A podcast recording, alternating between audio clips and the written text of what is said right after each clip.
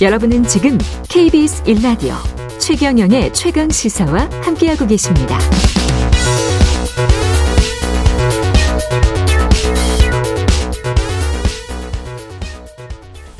네, 박민식 보훈부 장관이 문재인 전 대통령을 소환했죠.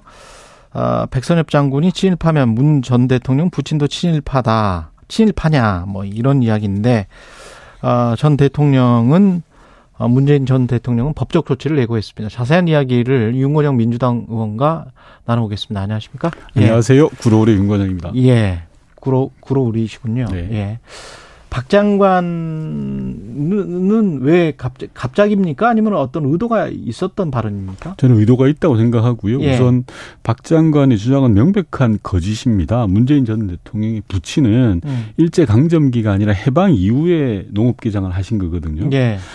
사실이 아닌 걸 알고 있으면서도 하는 대단히 악의적인 의도가 있다고 생각하는데 예. 바로 그것은 홍범도 장군 흉상 이전에 본질을 좀 흐트리려고 하는 물타기 전술 아닌가라는 생각이 있습니다. 그래서 아무리 돌아가신 분이 말씀을 못한다고 해도 자신들의 정치적 목적을 위해서 전혀 관련 없는 분을 끌어들이는 것은 그 의도 자체가 저는 매우 불순하다 이렇게 생각해요. 그 하태경 의원은 박 장관을 옹호하면서 해방 후에 함흥시청 개장이면 일제 때는 서기 주사였을 텐데 그러면 자발적 공헌을 한 거니까 그러면 친일파 아니냐. 하태경 의원 주장도 예. 전혀 근거가 없습니다. 뭐 나무위키 같은 데 나오는 이야기일 뿐인 거고요. 근거를 예. 제시하지 못하고 있습니다. 저는 박민식 의원의 주장 거짓 주장이 법원에서 경종을 울려줄 거라고 생각을 합니다. 최근에 노무현 전 대통령에 대해서 부부싸움 자살 운운했던 정진석 의원이 1심에서 유죄 선고를 받았거든요. 예. 그런 거 보면 법원이 판단을 내릴 거라고 생각합니다. 이거는 확실히 고발을 이미 했죠? 아닙니다. 아직 안 했고요. 예. 지금 서류 작업 중이고 예. 최대한 빨리 고발할 예정입니다. 그 문재인 전 대통령 현안에 대해서 지금 조금씩 목소리를 어떻게 보면 과거와 비교하면 상당히 적극적으로 목소리를 내는 것 같기도 하고 이거는 어떤 지금 현재 전국에 대한 어떤 반작용인가요? 아니면 어떤 계획이 있는 걸까요? 지금 윤석열 정부가 문제가 있다는 건 3살 먹은 아이도 다 아는 상황 아닙니까? 예. 그리고 최근 홍범도 장군에 대해서 연속해서 대통령께서 말씀하셨던 것은 전직 대통령으로서 역사에 후회를 남기지 않겠다라는 차원으로 봐주셨으면 좋겠고요. 예. 저는 국가 원로로서 당연히 하실 수 있는 부분이라고 생각합니다. 아니 어떻게 보면 대한민국 역사를 생각한다면 반드시 해야 될 말씀이라고 생각을 하고요. 예전에 이런 말 있지 않았습니까? 독립운동을 하면 3대가 망하고 친일을 하면 3대가 흥한다. 지금 딱 맞는 말씀 같아요. 자식도 잃고 배우자도 잃고 본인도 먼 이국에서 그렇죠. 쓸쓸하게 돌아가신 분이 홍범도 장군 아닙니까? 그렇죠. 네. 그런 분을 이렇게 모욕 주면 누가 나라에 헌신하겠다고 하겠습니까? 저는 문재인 전 대통령이 말씀하시는 게 이상한 게 아니라 지금 강 건너 불구경하듯이 팔짱 끼고 보고 있는 윤석열 대통령이 저는 더 이상하다고 생각합니다. 이런 부분은 빨리 나서서 정리를 하셔야죠. 해야 된다. 예. 예. 아랫사람 뒤에 숨어있는 형국 아닙니까? 비겁한 예. 모습 같은데요, 저는.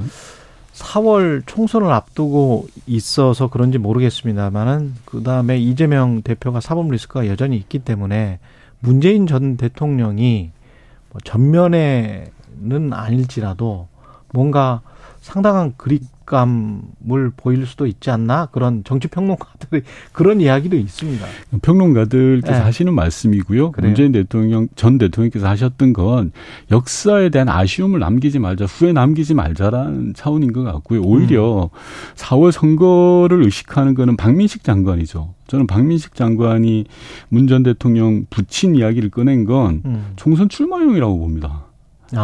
튀고 싶고 용산에 잘 보이고 싶고 그래서 공천받고 싶은 거죠. 예. 개인적으로 보면. 예. 근데 한 가지 우려되는 부분은 박민식 장관 개인의 문제가 아니라 집단의 흐름인데요. 예.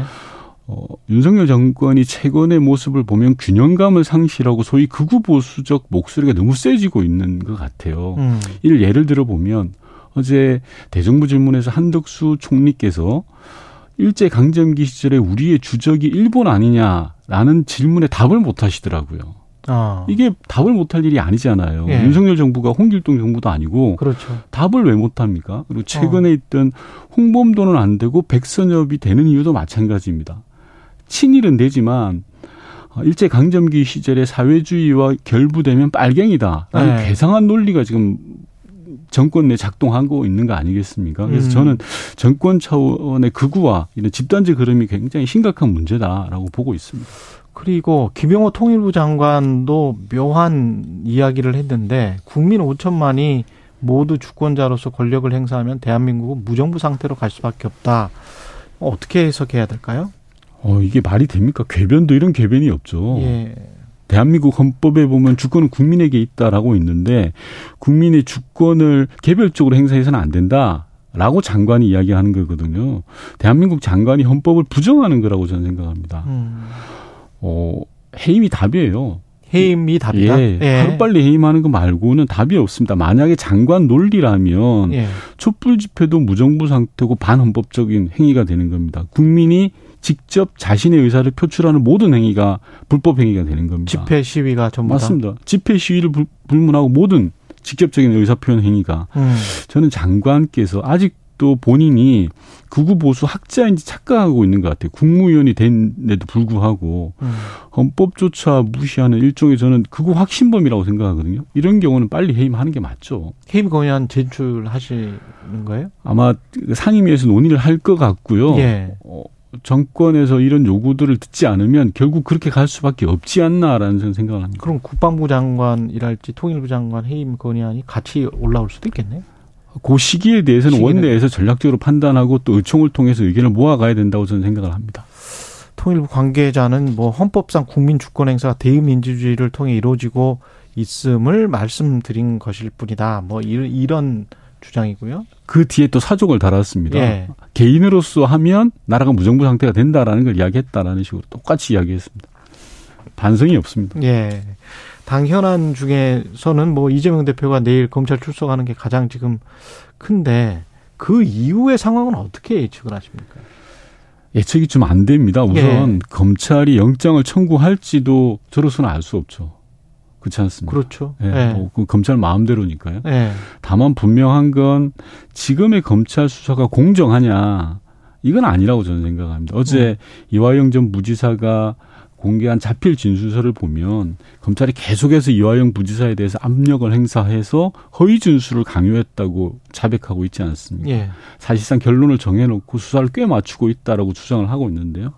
소위 이재명 대표를 타케해서 정해놓고 각종 증언과 법리를 꽤 맞추고 있는 상황이어서 저는 국민들이 이런 내용들을 잘 보시지 않을까라는 생각이 듭니다. 근데 검찰 조사 이후에 또 단식을 이어갈 수 있나요? 굉장히 힘들 것 같은데.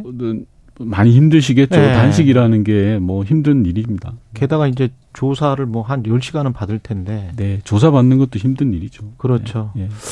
그러면 어떻게 그 단식을 끝내야 되는지도 참 고민스러울 것 같은데 네. 그 바로 옆에서 국민의힘이 단식장에서 한 100m 떨어진 곳에서 수산물 소비 촉진 네. 홍보 행사를 연다가 판촉 행사로 좀 바꾸기는 했다고 합니다. 시식회였는데 그러면서 너무 옹졸한 건데요. 이게 네. 야당 대표가 단식하는 근본적인 원인은 윤석열 정부의 국정 파탄 때문이지 않습니까? 그렇다면 집권 여당으로서는 최소한 성찰하고 반성하고 들어야 되는 거지 않습니까? 근데 지금 집권 여당의 태도는 너무 옹졸하죠. 단식장에서 100m도 떨어지지 않는 곳에서 먹방을 하겠다라는 거고요.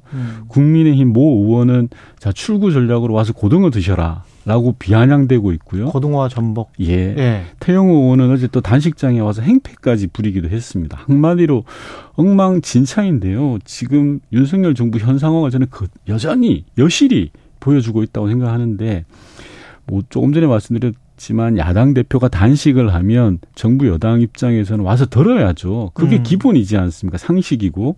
예를 들어서 2019년 황교안 대표가 단식을 할 때 5일 만에 이낙연 총리가 가서 현장에 가서 이야기를 나누었어요. 예. 한덕수 총리를 비롯해서 지금 많은 내각에 있는 사람들이 이재명 대표 단식장을 하루에 몇 번씩 지나갑니다. 국회 본회의가 있으니까요. 들여다보는 사람이 단 한 명도 없어요. 저는 사실 그분들도 와야 된다는 사실을 잘 알 겁니다. 한덕수 총리가 행정을 얼마나 하셨습니까? 그랬죠. 진보 보수를 넘나들며 총리까지 하셨는데요. 하지만 대통령한테 찍힐까 봐 못 오는 거 아닌가 싶거든요. 아. 그러니까 정말 속이 좁은 정부라고밖에 생각 안 됩니다. 지금 국민의힘의 의원들이나지 내각에 있는 장관, 총리까지 포함해서 다 대통령의 어떤 방향 거기에 따라서 크게 좌우되고 있는 그런 뭐 거의 어떤 직원이나 뭐 약간 이 길은 아닌 것 같습니다. 이런 국무위원으로서도 사실 그런 말을 할 수 있는 거 아닙니까? 아니 특히 이제 집권여당 의원들은 더 자율적일 수 있는 것이고. 당연합니다. 당은 모두에 말씀드린 것처럼 내년 총선 때문에 눈치 보고 있고요. 예. 내각 시스템은 서로 견제하고 균형할 수 있는 시스템이 무너졌습니다. 제가 볼 때는. 예. 서로 의견이 좀 다른 그룹들을 내세워서 국정이 좀 균형감 있게 가야 되는데 이 자체가 무너졌고 누가 올바른 말을 하게 되면 용산에서 가만 안 두죠. 근데 나경원 의원 잘라버리지 않습니까? 저출산 대책 이야기했다고 바로 그 다음날 잘라버리지 않습니까? 예. 그런 경우가 비일비재했죠. 그러다 보니까 내각에서도 찍힐까 봐 무서워서 말 못하죠. 그렇게 판단을 하고 계시고요. 그 강서구청장 보궐선거 관련해서는 김재원 의원은 1대1로 되면 아마도 팽팽할 거다 이렇게 지금 예측을 하던데요. 김태우 후보하고 1대1로 되면요. 예.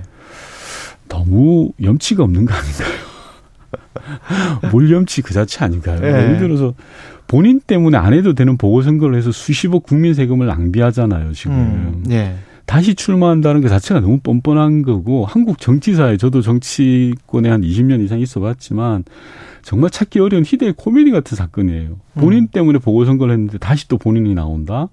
이런 코미디가 어디 있습니까? 저는 공천 안 하는 뭐 제가 남해당을 대해서 타박하기는 어렵지만 공천 안 하는 게 맞습니다. 안 하는 게 맞다. 예. 대신 공천으로 입장이 좀 바뀌는 것 같은데요. 공천을 해서 만약에 국민의힘이 지면 그러면 지금의 어떤 전국 구도가 바뀔까요? 아니면 당연한 결과라고 그냥 보세요. 별로 반성하지 않을 것 같은데요. 지금 하는 모습으로 봐서는 뭐 지고 이기는 거에 대해서 별로 영향 안 받을 것 같고 저는 일종의 용산의 오더가 있지 않았나 싶습니다. 용산의 오더가 국민의힘 사람들도 나름 상식이 있는 사람인데 이런 모상식한 일을 하는 건 PC 외부적 요인이 있지 않고서는 불가능하거든요. 외부적 요인이 있다. 윤건영 의원이었습니다. 고맙습니다. 네.